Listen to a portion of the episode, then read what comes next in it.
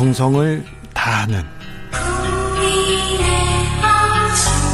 국민의 방송 KBS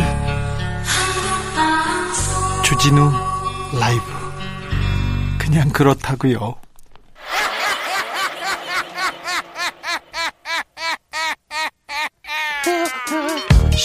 발로 뛰는 기자, 탐구하는 기자, 세상의 질문을 마구 던지는 기자, 계좌가 본 오늘의 세상 기자들의 수다. 라이브 기자실을 찾은 오늘의 기자는 한결의 김민아 기자입니다. 네, 안녕하세요. 네, 발음이 좀 죄송합니다. 기자인데. 괜찮습니다. 계좌 막 네. 기자로 살았는데 네. 하도 뭐 그래가지고요. 네, 조금 꼬였어요. 네. 항상 잘 꼬이니까 양해해 주세요. 네, 네. 괜찮습니다. 네. 죄송해요. 네. 자, 김연아 기자. 네. 무슨 문제로 국회는 뜨거워요? 아, 좀 지겨우실 것 같은데 여전히 추미애 장관과 윤석열 총장의 계속되네요. 충돌이 이게. 계속되고 있습니다. 계속됩니다. 네. 네. 또 그 예고됐던 징계위가 10일로 연기가 되면서 또 연장되겠네요. 네, 계속적으로 여야가 비슷한 구도로 다음 주까지는 음, 충돌하는 국면이 이어질 것 같습니다. 일단 추미애 윤석열을 두고 여야가 대리전을 벌입니다. 공중전을 벌이고 있습니다. 네, 맞습니다. 오늘은 국민의힘에서 국제 망신이다라는 말까지 나왔는데요. 국제 망신요? 뭐가요? 어, 김종인 위원장이 오늘 국회에서 열린 최고위원 회의에서 뭐 영국, 일본 등 세계 주요국 언론이 이번 사태를 비중 있게 다루면서 한국의 법치주의 파탄을 우려하는 보도를 쏟아내고 있다고 주장을 했습니다. 예? 그러면서 정부 스스로 외교 입지를 좁혀 고립을 자초하고 있다는 지적이 나온다. 국제 망신이 아닐 수 없다. 이렇게 주장을 했습니다. 사실 그 국제적으로 좀 창피하고 외신 기자 만났을 때 창피했을 때는 최서원 씨 국정농단 나왔을 때 야, 니네 대통령 뭐 무속인 믿니 이렇게 나왔을 때 굉장히 맞습니다. 좀 대답하기가 좀 네. 그랬었는데요. 이런 얘기를 했네요. 근데 김종인 비대위원장 네. 음, 대통령이 나서라. 대통령이 해결해야 된다.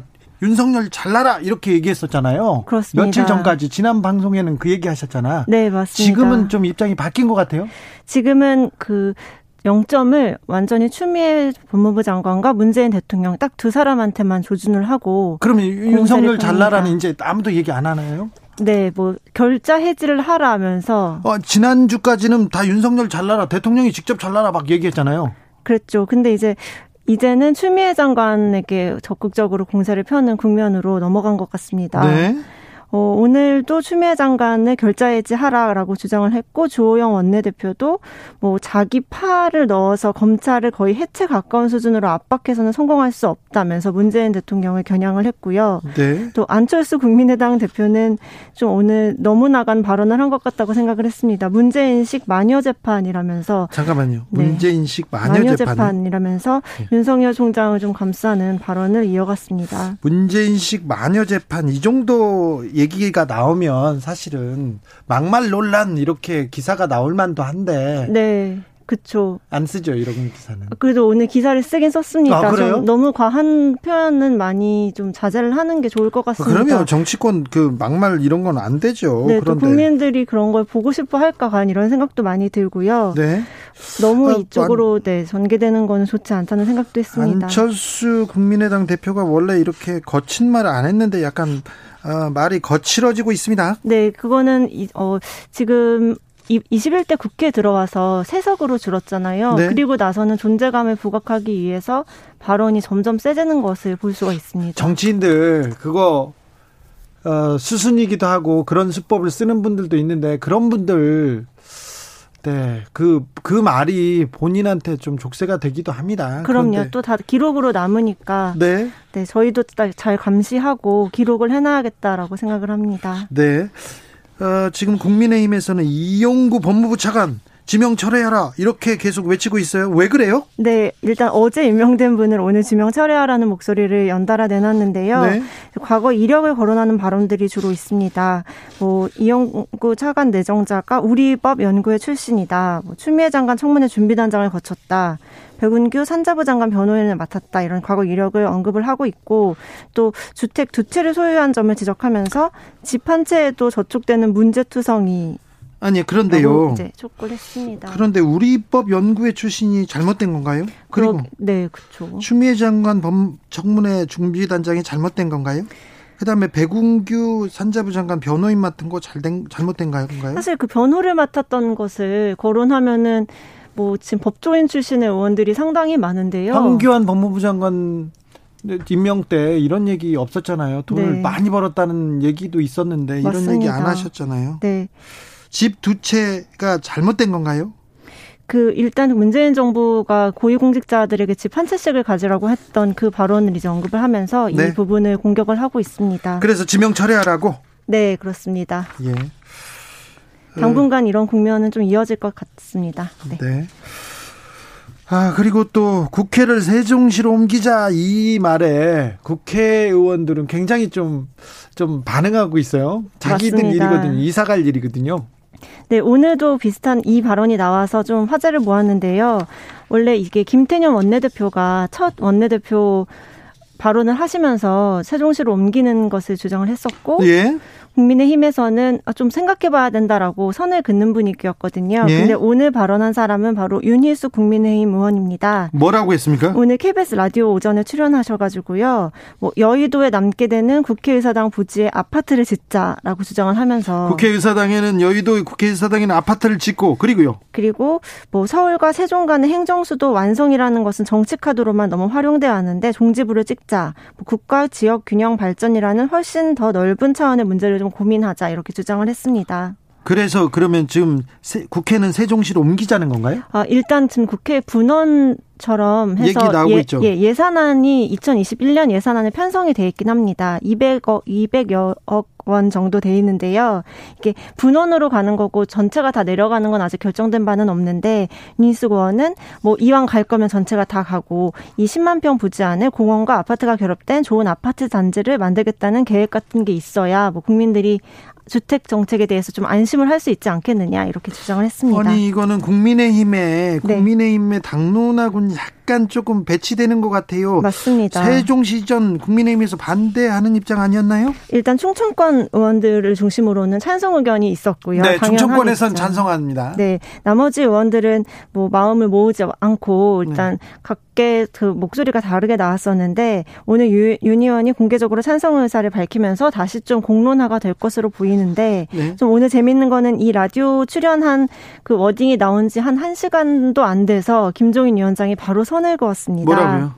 일단 김종인 위원장이 기자들이 이 부분에 대해서 묻자 국회를 세종시로 옮기는 게 간단한 문제가 아니다. 라고 네. 선을 그으면서 여기에 아파트를 짓기 위해 국회로 옮긴다는 이야기는 개인적으로 말할 수는 있을지 몰라도 공식적으로는 받아들일 수가 없다 이렇게 주장을 했습니다. 윤희수 의원이 서울시장에 대한 그 후보군으로 자꾸 오르내리잖아요. 그래서 네, 그렇죠. 자기 의견을 세게 얘기했는데 바로 어, 김종인 비대위원장이 선을 그었군요. 네, 최근에 그 김현미 국토부 장관과 이제 대결 구도를 형성하면서 본인 스스로 그 아파트가 빵이라면 발언에 굉장히 반박하는 페이스북 글을 많이 올렸었거든요. 네, 본인 스스로? 네. 그리고 나서는 오늘도 이제 라디오에서 약간 좀그 제안, 재미있는 제안을 던졌는데 뭐라고 했어요? 이게 그 어, 오늘 그 세종시 얘기를 한 거죠 라디오에서요. 그런 걸 보면은 어, 서울시장 출마를 진짜 고민하고 있는 건가 이런 좀 네, 네, 고민이 엿보이던데요. 네, 계속 이제 강한 발언을 하면서 자기의 어떤 입지를 쌓고 있다는 그런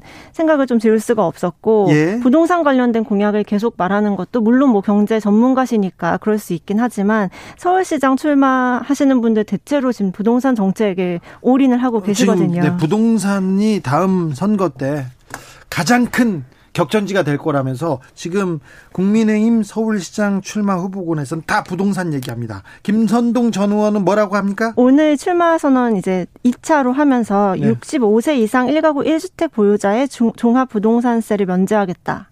이런 공약을 내놨고요. 이혜훈 전 의원요? 이혜훈 전 의원도 지난달에 했을 때 한, 한강변에 있는 재건축 아파트 단지들이 올림픽대로 위에 덮개를 만들어서 정원을 만들도록 하자라는 예? 좀 파격적인 제안을 했습니다. 아, 네. 파격의 연속입니다. 네. 자, 김태년 민주당 원내대표 이제는 입법의 시간이다. 이제 우리는 일하겠다 이렇게 얘기했어요. 국회 입법부입니다. 법을 만드는 곳입니다. 그래서 우리는 입법하겠다 이런 얘기합니다. 네, 맞습니다. 그 예산안이 사실 그 법정 시한을 넘기지 않은 게 굉장히 오래간만이었고 놀랐어요. 그러, 니까 오늘 김태년 원내대표가 주호영 원내대표한테 가가지고 뭐 뒤에서 안아주는 그런 그림도 나오더라고요. 네, 맞습니다. 근데 사실 다음 주 국회는 사실 좀 꺼끌꺼끌한 분위기가 연출될 것 같습니다. 네. 지금 남아 있는 게 공수처법이 있고요, 또 공정경제 3법이 있고 민주당에서 이제 다음 한 주를 입법의 시간으로 만들겠다라고 선포를 했기 때문에 음, 좀 야당에서는 어떻게 이걸 방어해야 되는지 좀 골, 골몰하고 있는 상황이고요. 예. 또 민주당에서는 지금 이번 정기국회에 통과시키기로 했던 법은 남은 한 주간 동안 다 논의를 해서 통과를 시키겠다 이렇게 강조를 하고 나왔습니다. 자, 눈여겨볼 법안 꼭 통과시켰으면 하는 법안 어떤 것들이 있습니까? 네, 앞서 그 정의당의 유정원이 말씀하셨던 중, 중대재해기업처벌법도 저는 눈여보고 있는데 네. 좀 이번에 될지 좀 관심이 모아지고요. 네. 그것과 더불어서 뭐 말씀드렸던 국정원법도 있고 경찰법도 있고요. 어, 그렇죠. 권력기관 네. 관련된 네, 개혁 법안 계속 나오고 네, 있어요. 네, 개혁 법안을 처리하는 걸 우선순위로 두고 있고요. 또 민주당에서 공정경제 3법에 대해서 금융그룹 감독법과 공정거래법 개정안에 대해서 정무위에서 논의를 시작하고 있었습니다. 그리고 음. 법사위에서도 상 상법 개정안 논의를 하고 있고요. 이런 것들이 뭐 다음 달 다음 그러니까 다음 주죠. 9일에 통과가 될지 좀 관심이 모아집니다. 다음 주에는요. 네. 민주당이 계속 그 입법 그러니까 법을 통과시키는 그 일을 계속 할 거예요. 그렇죠. 그리고 국민의힘이 좀 어떻게 대응할 거요 하고요. 네, 굉장히 맞습니다. 뜨겁겠네요. 네, 지금 청와대 앞에서 초선 의원들 중심으로 계속 1회 시를 하고 있거든요. 아직도 하고 있어요? 일단 오늘 밤까지는 계속 한다고 합니다. 네. 그리고 이제 내일은 원래는 윤석열 그 검찰총장의 징계위원회. 그 징계위가 있었기 때문에 어떻게 할지 좀 고민하겠다 이랬거든요. 예, 연기됐어요. 연기됐으니까 계속 할지 아니면 뭐 다음 단계를 고민할지 좀 고민의 시간을 보내게 될 것 같고 네. 또 그 공수처법은 저지해야 된다. 물론 저지가 불가능한 상황이긴 하지만 여론전이라도 펴야 된다라는 그 당 지지층들의 목소리가 거세기 때문에 공수처법 맞겠다. 네, 막기 위해서 뭐 사실 국회 선진화법 때문에 어떻게 할 수는 없지만 여론전에라도 나서겠다라는 포부가 굉장히 강합니다. 어, 요새 국민의힘 분위기 어떻습니까? 김종인 비대위원장은 네. 지금 국회가 원내 중심으로 이렇게 돌아가잖아요. 네. 그래서 지금 요새는 뭐 하세요? 아, 그래서 자꾸 이제 좀 중도층 겨냥한 이슈를 하나 하나들 던지면서 아, 던지고 계세요? 네, 입법을 입법으로 연결시켜라 이렇게 좀 내부 의원들을 다독이는 시간을 보내고 있는 것 같고요. 예. 또 초선 의원들한테 그 1인시 자, 잘했다고 귀마개와 목도리와 장갑을 선물했다고 합니다. 귀마개 목도리? 네. 초선 그 의원들한테? 초선 의원들이 이제 그걸 받고서 어, 우리 앞으로 더 바깥으로 나갈 일이 많아지는 건가? 이렇게 좀 생각을 했다는 그런 네. 후문도 있습니다. 그렇군요. 네. 또 국민의힘에서도 뭐 입법 관련해서 좀 신경 쓰는 부분이 있을 텐데 공수처법 어, 반대 말고요. 반대 말고 중대재해기업처벌법에 예. 대해서 이미자 의원이 발의를 한 게 있어요. 예. 근데 그대로 하고 하고 싶다고 합니까? 일단은 그 3당이 다 발의를 했기 때문에 병합해서 심사를 하긴 해야 할 텐데 좀 진정성이 있을지를 눈여겨 보고 있습니다. 그래요? 네.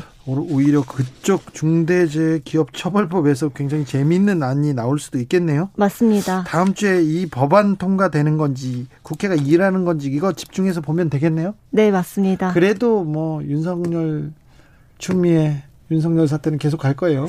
일단 10일까지는 계속 될 것 같습니다. 국민의힘에서 네. 그렇게 반기지만은 않죠. 윤 총장 관련해서 윤 총장이 부상하는 거에 대해서 네, 약간 계륵처럼 느끼는 것 같습니다. 본인들의 이제 지지층을 다 이제 흡수하게 될까봐 네. 고민이 깊어지고 있는데 조호영 원내대표는 오히려 어 나중에 대선이 되면은 어쨌든 여야로 모이게 된다. 하면서 이제 조심스럽게 윤석열 총장의 표심이 야 정권인 본인들한테 모일 것이다 이렇게 좀 아, 추측을 하고 있습니다. 이렇게 그 세를 지지세를 모아놓으면 그 윤 총장한테 모여진 지지세가 예. 어, 국민의힘으로 넘어올 것이라는 기대가 있군요. 네네 맞습니다. 음, 네. 지금까지 기자들의 수다 한결의 김민아 기자였습니다. 네 감사합니다. 감사합니다. 네. 7221님께서 검찰개혁 반드시 꼭 가야 할 길입니다. 어느 나라나 회사나 조직이든 개혁 대상이 되면 심리적으로 그 속에 동화된 사람들 반발은 당연지사입니다. 그래도 공기관이라면 더 나은 길로 전진해야 되지 않을까요? 시끄럽고 혼란스럽긴 하지만 이젠 변화하자는 모두의 아우성이라고 생각하면 가슴이 벅찹니다. 제발 시끄럽다고 유야무야 사라지지 않았으면 좋겠습니다. 이런 바람에 바람을 보내오셨고요. 음, 9589님 제가 보기에 한국의 민주주의가 성숙되어 가는 필수 과정을 밟는 것으로 보입니다. 이렇게 얘기하십니다. 5257님 수능이 끝났지요. 그러나 점자로부는 시각 장애 장애 친구들 아직도 아마 아, 시험 보고 있고 밤늦게까지 볼 겁니다. 도시락 두 개 나홀로 먹으면서 좀 더 따뜻하게 시험 봤으면 합니다. 아이고 이거는 몰랐습니다. 아, 이렇게 점자로 시험 보는 어, 친구들도 힘내시고요. 아, 저녁까지 네 기운 내 기운이 두 배 필요할 것 같은데요. 기운 두 배 보내드리겠습니다. 자, 네 힘내세요. 라디오 정보센터 다녀오겠습니다. 정한나 씨.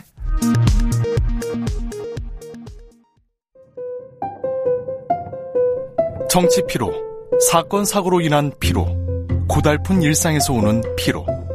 오늘 시사하셨습니까? 경험해 보세요. 들은 날과 안 들은 날의 차이. 여러분의 피로를 날려줄 저녁 한 끼 시사. 추진우 라이브.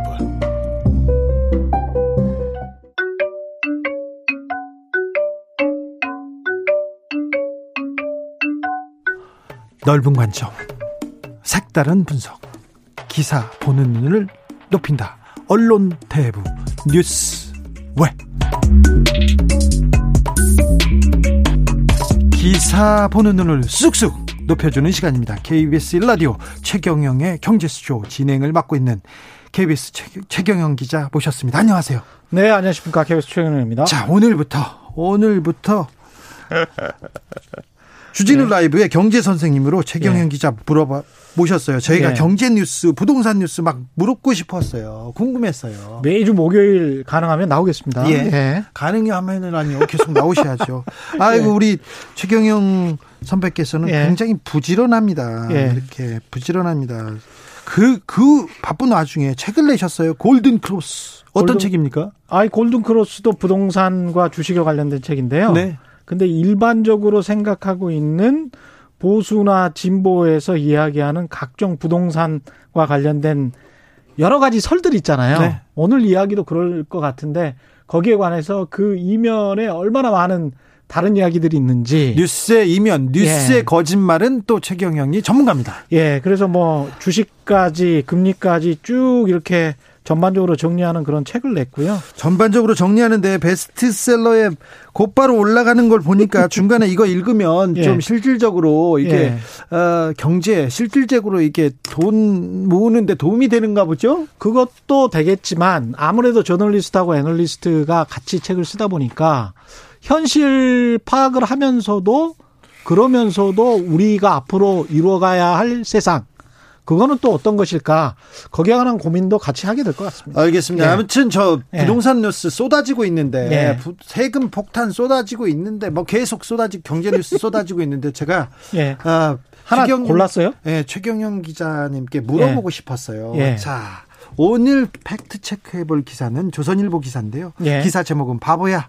문제는 공급이야. 전세값 하락 과천이 증명했다. 요 기사입니다. 아, 2020년 11월 30일에 얼마 나왔습니다. 전에 나왔어요. 그런데 그러니까 예. 공급을 그 공급을 늘려야 돼. 전세값 하락한 예. 과천 봐봐. 예. 이거 봐봐. 증명했잖아. 예. 이 얘긴데요. 이 기사와 이 내용 기사의 이면 알려주십시오. 뭐 쭉 봤는데요. 네. 별로 사실 평가할 만한 기사가 아니고요. 네, 평가할 만한 기사가 아닙니까? 그러니까 문제는 공급이야 이렇게 이제 얘기했죠. 나름대로 예. 선정적으로 제목은 달았는데 네. 문제는 경제야 바보야 문제는 경제야 그 빌 클린턴 대통령이 네, 했던 그, 말 예, 예, 말을 갖다 썼죠. 갖다 쓴 건데 제가 그런 말씀을 드리고 싶습니다. 문제는 금리다. 금리다. 바보야 문제는 금리야. 공급이 예. 아니라 이게 똑같은 식으로 제가 말씀을 드릴게요. 이 기사의 내용은 과천에서 공급이 많이 돼서 전세값이 네. 하락했으니까 공급을 많이 해야 된다. 이런 이야기잖아요. 네. 어떤 특정 시점에 어떤 특정 지역에 공급이 많이 됐으니 이건 당연히 전세값이 하락해서 그래서 앞으로 전 지역에 공급을 많이 해주면 그러면 전세값도 하락하고 매매가도 하락할 텐데 너희들은 왜 그렇게 공급을 안 하려고 하느냐? 그렇죠. 재건축을 왜 안 푸느냐? 재건축 왜 예. 징고 제한 왜 안 풀어줘? 예. 지금 이거 전형적인. 근데 전혀 거꾸로 다른 기사를 조선일보나 경제신문들이 씁니다. 어떤 지역에 관련돼서냐면 송파 헬리오시티 관련해서요. 예. 너무 유명해요. 송파 헬리오시티가 거의 천 세대, 만 세대에 가깝거든요. 예. 9천 몇백 세대가 한꺼번에 입주하니까 그때 전세가가 하락했어요. 예. 그래서 지금 신문에 보시면 다 그때 당시에 그게 한 2, 3년 전입니다. 네. 송파 헬리오 시티 전세가 하락 그때 송파구, 강동구 옆에 있는 강남구까지 영향을 줬다 이런 게 나와요. 네. 근데 1, 2년 지나서 다 급등했죠. 예. 그래서 야, 그때 전세값 하락했던 거 다 만회했어. 이렇게 지금 나온단 말입니다. 네. 그리고 이렇게 지금 기사가 써지고 있어요. 예. 그러면 그때는 전세값이 특정 시점에 특정 지역에서 하락한 거는 한꺼번에 어떤 9천 세대라는 공급 물량이 나와서 잠시 하락할 수는 있습니다. 네. 하지만 전반적으로 지금 서울 집값이나 서울 전세 가격을 장기적으로 잡을 수 있느냐? 그건 전혀 아니죠. 전혀 그거는 아닙니까? 송파 헬리오 시티가 입증을 했잖아요. 네. 아니 다시 다 올라가 버렸지 네. 않습니까? 그러니까 공급은 굉장히 단기적인 상황에서 특정 지역에서는 그렇게 영향을 줄 수가 있습니다. 특정 시점에는. 네. 근데 장기적으로 볼 때는 역시 그래도 여러 가지 요인들 물론 공급이 전혀 요인이 아니다. 제가 그렇게 말하는 건 아니고요. 공급도 여러 가지 요인 중에 하나지만 가장 결정적으로 주택가 그리고 전세가에 영향을 주는 거 하나만 꼽아봐라. 라고 한다면. 금리다. 금리다. 네. 금리다. 제가 실증적으로 가져왔어요. 실제로 한국은행 기준금리 변동 추이를 보지 않습니까? 네. 그러면 네. 잘 기억을 못 하실 텐데 우리가 서울의 아파트 가격이 한 번도 하락한 적이 없어 이렇게 생각하시는 분들도 굉장히 많아요. 네, 그렇진 않죠. 5년 동안 하락한 적이 있습니다. 그래요? 예. 아니 근데 5년 동안 아파트 값이 하락하고 예. 안정세가 되면요 음. 망할 것처럼 나라 망할 것처럼 쓰잖아요 기사를. 그렇죠. 예. 그때는 또 그렇게 쓰는데 예. 여하튼 5년 동안 하락한 적이 있죠. 그런 적도 있어요? 그게 2010년부터 2014년까지 그렇게 계속 하락했습니다. 아. 강남 지역 같은 경우에 그때 압구정 현대 아파트 같은 경우 예. 공시가가 있잖아요. 네. 공시가가 3, 4억이 떨어졌어요. 그래요? 대형, 예, 대형 병영이. 그러면 10억까지 떨어졌을 가능성이 크네요. 1년에 7, 8억이 떨어졌다는 이야기인데. 예. 그때는 왜 그랬어요? 30 전체 기간이 한 강남 지역 같은 경우에 한 30% 이상 하라 그랬거든요. 아, 그래요? 대단하죠. 예. 근데 그때 공급이 부족했냐? 공급했어요. 예. 서울시의 연평균 공급 수준을 보면 2010년부터 꾸준히 한 3만 5천 개 정도는 계속 공급을 합니다. 아파트를. 예. 예. 그리고 2017년부터 19년까지는 오히려 한 4만 개 정도 공급을 해요. 예. 그러니까 최근에 공급이 부족한 게 아니군요. 부족한 게 아니에요. 예. 공급은 계속 됐어요. 예. 아파트가. 그 숫자로 다 나와 있습니다. 근데 금리가 말이죠. 예. 우리가 2010년이면 IM, IMF가 아니고 미국의 금융위기가 2008년부터 시작됐죠. 네. 그래서 계속 금리를 낮췄습니다. 미국이. 예. 당시에 2006년 한참 화랑일 때 5.25%에서 2008년에 0.25%까지 낮춰버렸어요. 아, 급, 급격하게 낮췄네요. 1년 한 반 사이에 예, 예. 0.25%까지 낮췄는데 그런 상황이다 보니까 우리도 따라서 낮출 수밖에 없었죠. 예. 2009년부터 해서 2008년부터 해서 쭉 낮추다가 2009년 9년까지 쭉 낮춥니다. 예. 그래서 우리도 5.25% 수준에서 2.0%까지 낮춘 게 예. 2009년 2월이에요. 네. 그런데 우리가 먼저 경제가 좀 괜찮아질 것 같으니까 예. 그리고 미국이랑은 좀 금리 차이가 좀 있어야 되잖아요. 그렇죠. 그래서 2010년부터 금리를 높여요. 네. 2010년 7월, 11월, 2011년 1월, 2011년 3월, 예. 2011년 6월까지 무려 다섯 번을 예. 높여버립니다. 네. 그러니까 한 1년, 2년이 안 되는 시기에 우리도 금리를 다섯 번이나 인상을 합니다. 2%에서 3.25%까지. 근데 1.25% 오른 게 뭐가 그렇게 대단해? 이렇게 생각하실 수도 있어요. 네, 저는 감이 안 옵니다. 예. 근데 이렇게 생각을 해보세요. 2%에서 3.25%를 높였는데 그러면 1.25% 포인트를 높였다는 거죠. 네. 거의 엄청나게 올렸네요. 한 50% 올랐네요. 75%가 올라갔다는 아, 거예요. 75, 예, 75%. 75%가 올라갔다는 거죠. 그러니까 내가 10만 원 냈던 이자를 얼마 냈다는 거예요. 그, 근 20만 원 가까이 내야 됐다는 거죠. 예. 시중 금리로 따지면. 그러니까 금리가 그렇게 높, 높아지니까 대출을 해서 집 좀 사라. 예. 라고 해도 살 수가 없는 상황이 된 거예요. 예. 그래서 2011년에 그렇게 금리가 높은 상황에서 어 경기가 죽네. 네. 특히 건설 경기가 죽네. 네. 그러니까 다시 금리를 낮춰요. 네. 금리를 낮추는데 그 기간은 또 굉장히 천천히 낮출 수밖에 없습니다. 예. 예. 그래서 천천히 낮추다 보니까 2%까지 가는 게 2014년 10월에 2%까지 가거든요. 예. 그러니까 이 가두리, 금리의 가두리가 2009년부터 2004년까지 2%에서 3.25%까지 상당히 지금 생각해 보면 고금리 시절이었던 거죠. 예. 지금 생각해 보면 엄청 그렇죠. 지금 제로 금리인데. 근데 지금 생각을 해 보십시오. 아까 제가 뭐라고 말씀드렸어요. 2010년부터 2014년까지 아파트 가격이 서울 강남도 다 빠졌다. 예, 예. 30% 가까이 그 이상으로 하락했다. 금리가 상승된 시기에 예. 그걸 급격하게 못 낮춘 시기에 그렇게 됐던 겁니다. 금리를 올리면 부동산은 잡겠네요. 금리를 올리면 무조건 잡을 수 있어요. 그래요? 예. 근데 지금 생각해 보세요. 0.5%예요. 한국은행의 기준금리가. 네, 그 사실상 제로금리입니다. 예. 0.5%인데 0.5%에서 0.5% 별거 아닌 것 같죠. 네. 두 배 올린 거예요. 1%로 올리면. 네. 그러면 내가 이자를 10만 원 내다가 20만 원 내야 되는 거예요. 또는 시장 금리가 더 높으면 25만 원 내야 되는 거예요. 그러면 그렇죠. 가계 대출 부담이 지금도 굉장히 큰데 서민들 입장에서는 어 이게 심각하게 되는 거거든요. 네. 그럼 돈을 빌린 사람들 입장에서는 굉장히 심각하게 되는 거죠. 네. 가계 대출 빚이 지금 1,600조, 1,700조 그렇죠. 정도 됩니다. 네.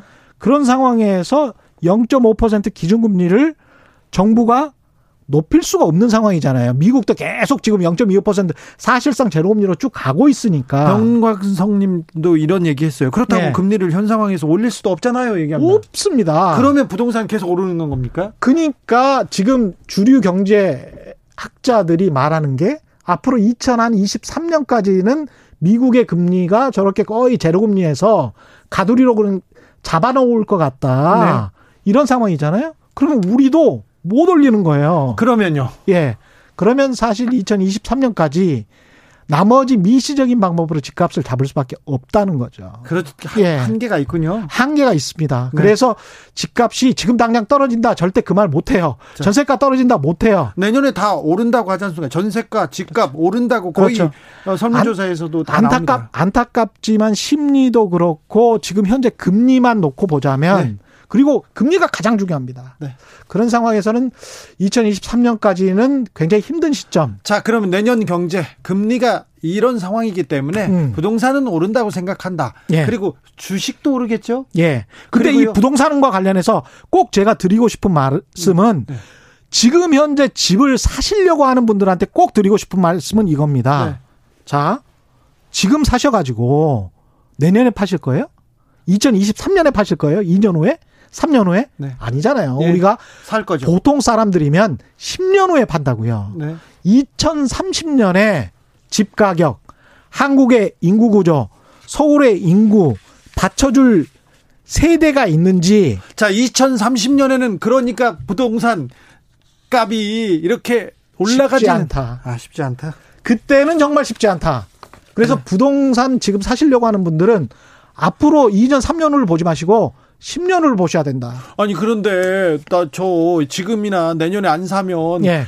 영원히 집 없이 살아야 되는 거 아니에요? 이런 두려움이 또 있어요. 그럼 어쩔 수 없죠. 그 두려움과 그 불안한 심리를 어떻게든 잠재워 주는 게 또 정부의 역할입니다. 알겠습니다. 예. 어, 바보야. 문제는 공급이야. 전셋값 하락 과천이 증명했다. 예, 한 음. 줄로 평해 주신다면 바보야. 문제는 금리야. 공부 좀 해라. 공부 좀 해라 조선일보 기사였습니다. 예. 네, 자 기사를 보는 눈을 넓히는 시간이었습니다. 특별히 예. 경제에 대한 식견을 넓히는 시간이었습니다. 예. 뉴스 외 KBS 최경영 기자 감사합니다. 고맙습니다. 교통정보센터 다녀올게요. 김한나 씨. 테이크아웃 시사 나왔습니다. 오늘도 하나 챙겨가세요. 주진우 라이브.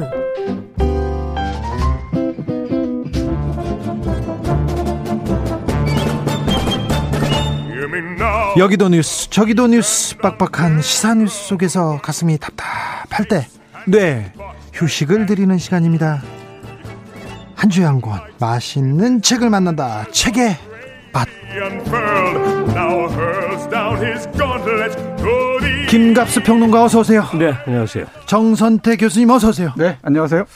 잘 계시죠? 네. 네. 어유, 네. 코로나 국면의 전체 과정에서요. 네. 요새 제일 그래도 아 이거 위기 국면이구나. 제일 어려운. 시기를 실감이 나요. 네. 어 이거 정말 우리 조심해야 되는구나. 네. 네. 네. 정선태 선생님은 어머님을 하늘나라로 보내셨어요. 참. 네. 어, 좋은데 잘 가셨을 거예요. 네, 그 그러셨을 겁니다. 네, 아무튼 네. 기도하겠습니다. 자, 요즘 같은 때는요, 아우, 복잡해요, 어지러워요, 막 슬퍼요, 쓸쓸해요 합니다. 어떤 책을 같이 읽어야 할까요? 네, 글쎄요, 뭐, 어, 사람들마다 많이 다를 텐데, 네. 에, 저는 이 계절도 계절이고, 네.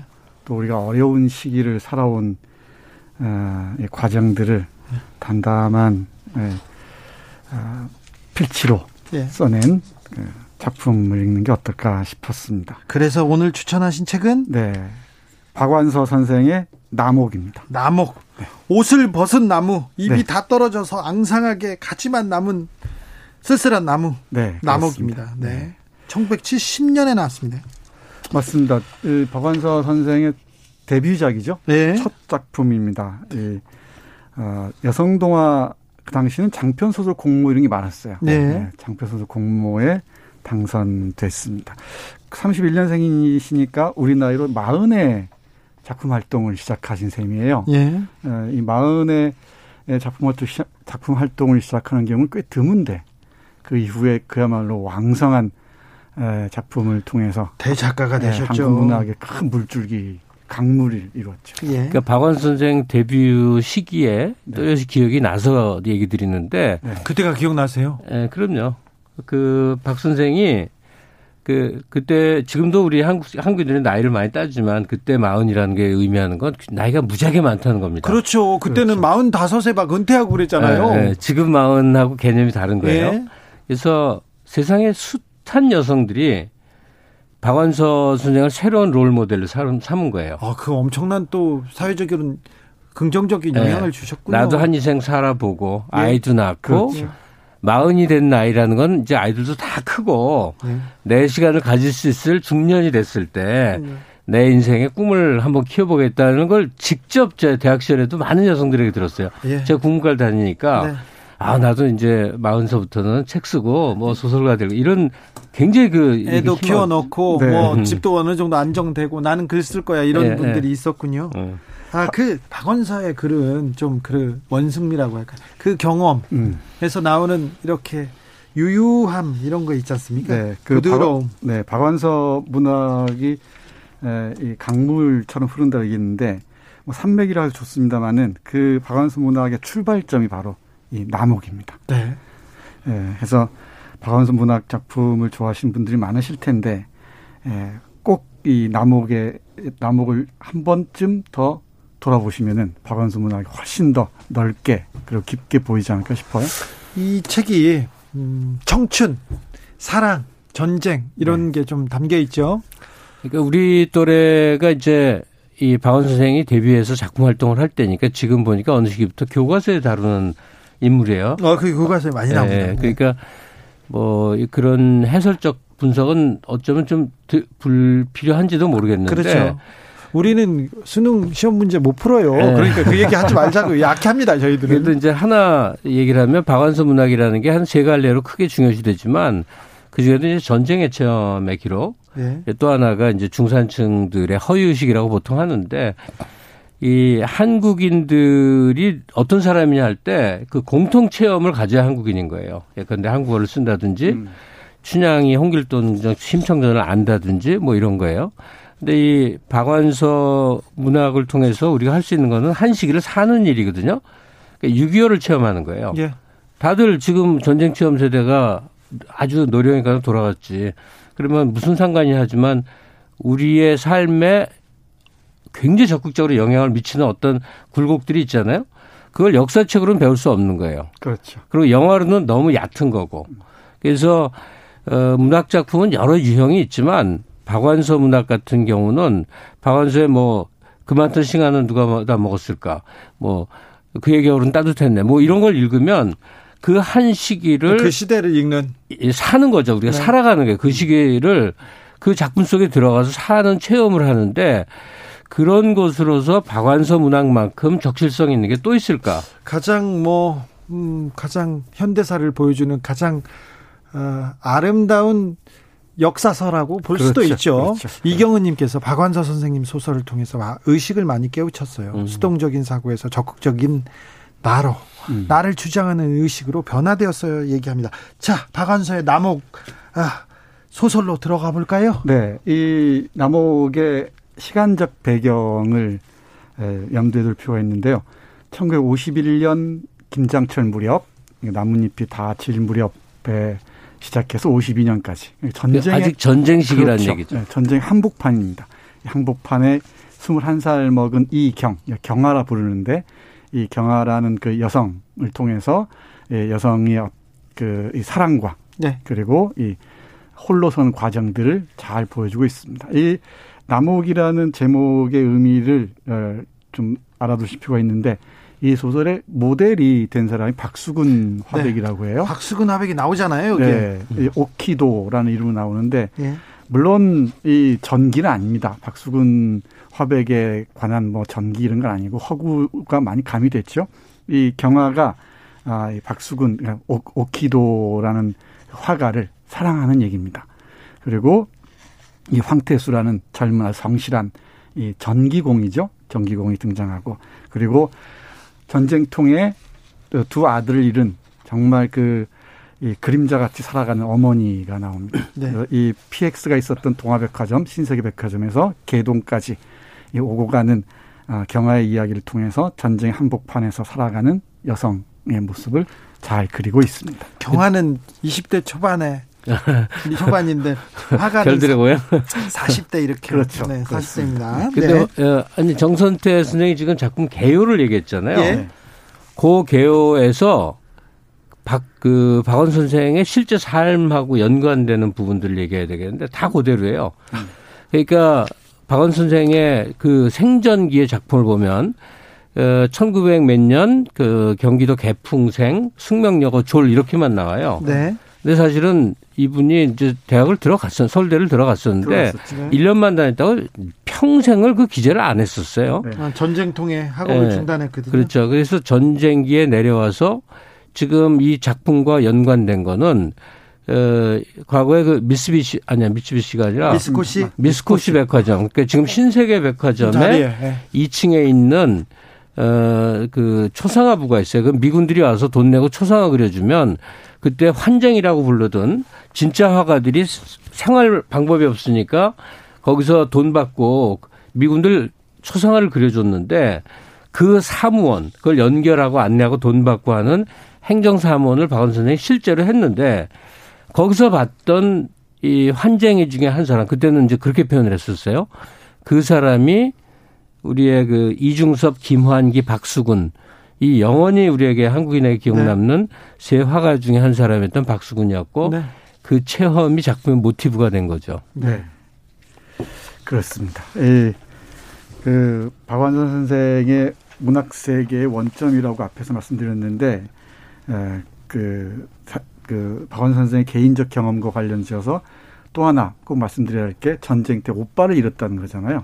네. 이, 이 소설에서도 어떤 가장 강렬한 그 체험으로 남아 있는 게 오빠 둘의 죽음입니다. 네. 이내 오빠 둘을 폭격으로 죽었습니다. 네, 폭격을 죽는데 이쪽 그 안채 있다가 이쪽 바깥채로 옮기는 그 네. 어, 옮기자고 제안한 게 자신이었단 말이에요. 네. 경화였단 말이죠. 네. 네, 그러니까 하필이면은 그 그쪽에 이 폭격이 떨어져서 두, 두 오빠가 아, 숨을 거뒀단 말이죠. 그러니까 네. 자신이 그 죄의식에서 못 벗어납니다. 그리고 어머니는 왜 이 여자아이만 살아가 살아남았누 이런단 말이에요. 그래요. 그러니까 그게 아. 또 엄마에 대한 애증이 얼마나 깊었겠습니까? 하, 네, 그, 무슨 그, 말인지 아는데 너무 좀 슬프더라고요. 맞습니다. 네. 어, 아하님께서 네, 네. 박완서 글 중에 길목마다 나목이 서 있다. 조금만 더 견디렴. 곧 봄이 오리니 맞습니다. 이렇게 얘기합니다. 네. 자, 아, 저기 나목의 문장들로 좀 가볼까요? 네, 읽고 싶은 문장들이 너무 남, 음. 너무 많아요. 아우 네. 정말 뭐 뭐라고 말해야죠? 진짜 훌륭하다는 말로는 좀 부족하고요. 그러니까 우리가 속에서 뭐라고 느끼긴 네. 막 느끼는데 그 어떻게 표현할지 모를 때 감정선을 이렇게 다독다독하고 지나가십니다. 그걸 네. 그대로 그냥 그, 그 언어로 끄집어낼 줄 알거든요. 네. 대단하죠. 그 네. 금방 어, 청취자분께서 말씀하신 그 문장이 맨 마지막에 나옵니다. 그렇죠. 마지막 전에 전에도 빛나는 문장들. 예. 에, 우리의 정서랄까 감정을 그야말로 섬세하게 이, 만지는 문장들이 너무나 많습니다. 네. 책 속의 문장들 그 몇 구절만 보겠습니다. 이 소설에서 두 곳이 출발점입니다. 하나는 그 동화백화점 PX가 있는 동화백화점과 개동의 자신의 집인데 그 자신의 집으로 어, 향하는 과장 늘 다른 박질 치죠.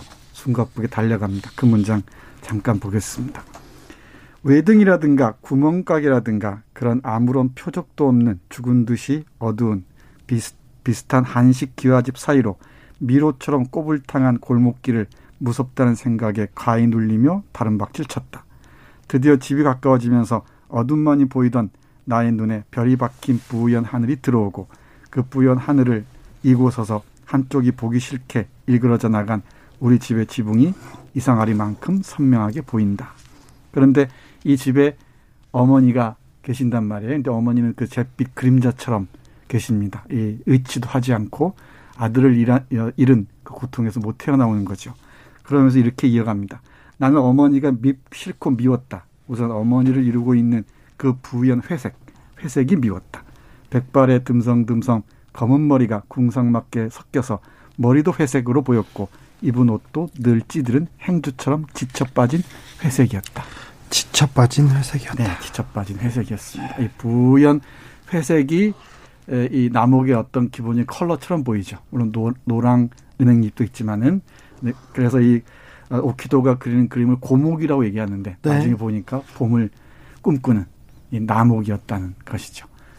그러니까 이 나목 작품 전체를 일관하는 게 저는 청소년 시기에 이제 서양 선망을 하는 그 문학 소년이어서 음. 레마르크의 개선문이 이제 인생 최고의 작품이라고 늘 그랬었어요. 네. 파리의 전전기의 암울한 그 배경에 깔린 사랑 이야기거든요. 근데 이제 성나에서 보니까 나목이 어그 더 뛰어나면 뛰어났지 절대 못하지 않았던데 우리의 얘기였기 때문에 간과했던 거예요. 네. 이 작품 전체에 일관하는 그 전쟁의 상황, love story 모든 걸 끌고 가는 그 쓸쓸함. 그 이제 작품에 뭐 너무 많은 분들이 이미 읽었기 때문에 그 줄거리 중에 일부를 얘기해도 되지만 그 환쟁이 PX의 그 구정한 자기가 사랑했던 사내가 이제 결혼한 남자였었단 말이에요. 세월 다 지나서 죽었다는 소식을 알고 이 작전이 있어서 가보니까 그 사람이 그리던 그림이 있는 거예요. 네. 이파리가 하나도 없으니까 이제 다 고목이라고 생각했더니 네. 그게 아니라 때가 되면 이파리가 피어날 수 있는 한겨울 시련기에 헐벗은 나무였구나라는 것을 이 경위가 강하게 깨닫는 걸로 이제 얘기가 끝나요. 네. 그러니까 이 작품은 전체를 읽는 동안 그 황폐한 전쟁 시기에 사람들의 쓸쓸한 내면으로 이렇게 다가오지만 계속 쓸쓸해요. 계속 외롭고 계속 어. 아, 이렇게 좀 처절해요. 그런데 어. 봄은 오잖아요. 예, 네, 맞아요. 그 작품을 다 읽고 나서 이렇게 생각해 보면 그냥 다른 생각을 좀 하게 하는 힘이 있더라고요, 이 작품이. 덮고 나면. 예, 예. 그렇습니다. 이, 어, 놀라운 그, 이, 뭐랄까요 작가적 감각이 아닐 수가 없는데 이 작품에서 이런 표현이 있거든요. 아 전쟁은 분명 미친 것들이 창안에는 미친 짓 중에서도 으뜸가는 미친 짓이다라고 예. 얘기하는데 한 챕터에서 폭격 맞은 폭격 맞는 장면을 이 회상으로 보여주는 것 말고는 전쟁에 관한 얘기들이 하나도 없습니다. 음. 그럼에도 그 전쟁의 고통이나 아픔들을 쭉 끌고 가잖아요. 이렇게 그려낼 수가 있어요. 네. 그, 그 놀라운 일이죠. 전쟁은 분명 미친 것들이 창안에, 창안에는 미친 짓 중에서 으뜸가는 미친 짓이다. 네. 제가, 제가 이, 네. 이교를 배경으로 한 이제 전쟁 문학의 위대한 존재로는 이제 김원일 선생을 많이 얘기를 해요. 실제로 대작가죠. 근데 박완수 작품의 특징이 차이가 뭐가 나냐면 김원일은 실제 그의 노을이나 뭐 작품을 읽으면서 전쟁 자체를 체험할 수가 있는데 이 박원수의 모든 그 전쟁 문학에는 그 속에 속해 있는 사람들의 내면 세계로 들어가서 전쟁 폭격 장면 실제로 거의 등장하지 않아요. 그래서 박원수 문학이 이후에 계속 이렇게 읽으면서 섬뜩섬뜩해지는 게 뭐냐면 예컨대 너무나 전통적일 것 같은 이 주인공 여성과 엄마와의 갈등이 굉장히 살벌하게 나옵니다. 예. 실제로 한 가족인데 미워하고 사랑하고 이게 반복되잖아요. 네. 그리고 여기 어, 주인공으로 등장하는 또 한 인물이 결국 결혼하게 되는 전기수리공인데 네. 이 사람이 작품엔 황 씨지만 실제는 호 씨고 실제로 박원순의 남편이 됩니다. 네. 그 세운상가에서 전, 전기 재료상을 하시고 근데 그 남편을 평생을 조롱하는 네, 얘기가 많이 담겨요. 지렁이 울음소리라고 그래서 네. 일상의 늪에 빠진 그냥 소시민의 모습의 대표성으로. 음. 근데 본인은 지극하게 남편과 가족을 사랑했던 인물이에요. 박원 선생 자신은. 네. 근데 어, 이 남옥에 등장하는 그 황태수가 이후에 얼마나 초라한 모습으로 여러 작품 속에 변주되는가 생각하면 굉장히 웃깁니다. 네. 그러니까 일상과 뭐 뭐랄까요? 이 꿈이라고 할까요? 어떤 어쩌면 낭만적 세계라고 할까요? 그 사이에서 끊임없이 움직이는 것을 볼 수 있는데 어, 일상을 뭐 팽개칠 수도 없는 노릇이죠. 그렇, 그렇다고 해서 또 꿈을 이 꾸지 않을 수도 없는 상황이지 않습니까? 네. 그, 그 과정을 오키도와 황태수 사이를 오가는 이 경을 통해서 보여주는 것 같습니다. 네. 에, 어, 이 소설을 읽으면, 읽으면서 빠뜨릴 수가 없는데, 마지막 부분입니다. 어, 앞에서 김갑수 선생님께서 말씀하셨는데, 이제 세월이 흘러서, 어, 이, 이경이 황태수와 네. 결혼을 하고, 그 고가, 오래된 옛집을, 예, 뭐라 그러죠? 이 한옥, 양옥집으로 다시 짓고, 이제 그야말로 평범한 일상의 삶을 유지해 갑니다. 어느 날 신문을 보는데 오키도 화백 유작전이 열린다는 소식을 들어요. 그리고 찾아가는 길입니다. 한번 보시죠. 어, 숨차게 계단을 오르자 맞아 화랑 입구였고 나는 미처 화랑을 들어서기도 전에 입구를 통해 한 그루의 커다란 나목을 보았다. 나무 좌우에 걸린 그림들을 제쳐놓고 빨려들 듯이 곧장 나무 앞으로 다가갔다. 나무 옆을 두 여인이 아이를 업은 한 여인은 서성대고 짐을 인 한 여인은 총총히 지나가고 있었다. 내가 지난 날 어두운 단칸방에서 본 한 발 속의 고목. 그러나 지금은 나에겐 웬일인지 그게 고목이 아니라 나목이었다. 그것은 비슷하면서도 아주 달랐다. 김장철 소수리 바람에 떠는 나목. 이제 맨 막 마지막 낙엽을 끝낸 김장철의 나목이기에 봄은 아직 멀건만 그의 수심엔 봄의 향기가 애, 애달토록 절실하다. 그러나 보채지 않고 늠름하게 여러 가지들이 빈틈없이 완전히 조화를 이룬 채 서 있는 나목. 그 옆을 지나, 지나 는 춥디 추운 김장철 여인들. 여인들의 눈앞엔 겨울이 있고 나목에겐 아직 멀지만 봄의, 봄의 믿음이 있다. 아, 봄의 믿음이 있다. 네. 지금 이 코로나의 확산세가 예사롭지가 않은데 네. 이런 상황에서 코로나 블루라고 얘기하잖아요. 네. 조금 울적하고 좀 갑갑하고 이런 심정일 텐데 예, 나목 읽으시면서 봄의 믿음을 그렇죠. 희망을 한 번쯤 생각해 보면 네. 어떨까 싶습니다. 봄의 희망. 나목에서 읽어야 되는데 네. 나목이 수능이나 시험 문제도 많이 나옵니다. 근데 어, 나목에서 나에 대한 나에 대한 생활 태도는 요령 있음, 사무적, 직업적이라고 이렇게 대답해야 된답니다. 그리고 성격은 일상적, 가변적, 사무적이라고 또 여기도 얘기해야 된답니다. 오키도는 불변적, 의지적이라고 이렇게 봐야 되고. 아. 그러니까 수업 시간에 가르치는 네. 방식인 거죠. 그렇죠. 정말 뭐. 그 수능식 문학 교육은 정말 문제. 아, 아니 근데 뭐 네, 그러니까요. 시험 볼래니 할 수 없구나 이해를 네. 하는데 네. 제가 그 어제 끝났더군요. 포항에서 두 달 동안 네. 어, 이중석, 김환기, 박수근 전이 있었어요. 포항에서요? 네, 두달 아, 네. 동안 했는데 네. 어제 끝났는데. 아이고. 제발 좀 수도권에 전시 한번 다시 했으면. 아유, 박수근 그림 보고 남욱, 싶습니다. 어, 남욱 준비하면서. 네. 우리가 그 이, 이분들의 그림을 직접 가서 네. 파랑에서 이렇게 지켜본다는 것이 갖는 게 얼마나 큰 건지 아유, 아세요? 그러면요. 네. 큰 위로가 될 겁니다. 그러니까 어, 남옥도 읽고 또 포항에서도 그 거리두기 철저히 해갖고 네. 예약제를 말씀 없이 잘했거든요. 네. 제발. 네. 남옥도 읽고 그림도 보고 봤으면 좋겠습니다. 자 오늘도 감사했습니다.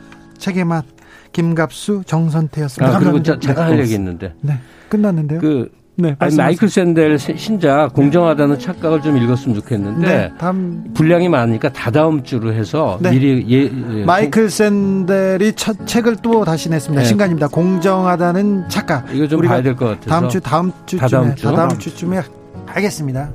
어, 박지윤의 나무가 되는 꿈 들으면서 주진우 라이브 마무리하겠습니다. 두 선생님도 인사해 주십시오. 네, 네 고맙습니다. 9329님, 주 기자님, 수능감도 끝내고 퇴근 중입니다. 하루 종일 긴장하면서 서 있었는데 온몸이 찌뿌둥하네요. 그래도 온종일 시험 친 수험생들만 하겠습니까? 시험 끝나는 그 순간까지 고심하며 문제 풀던 아이들 감독하는 내내 너무 짠했습니다. 참 짠해요. 참 미안하고요. 아이고 고맙기도 해요. 대견합니다. 네. 저는 내일 오후에 5시 5분에 돌아오겠습니다. 지금까지 주진우였습니다.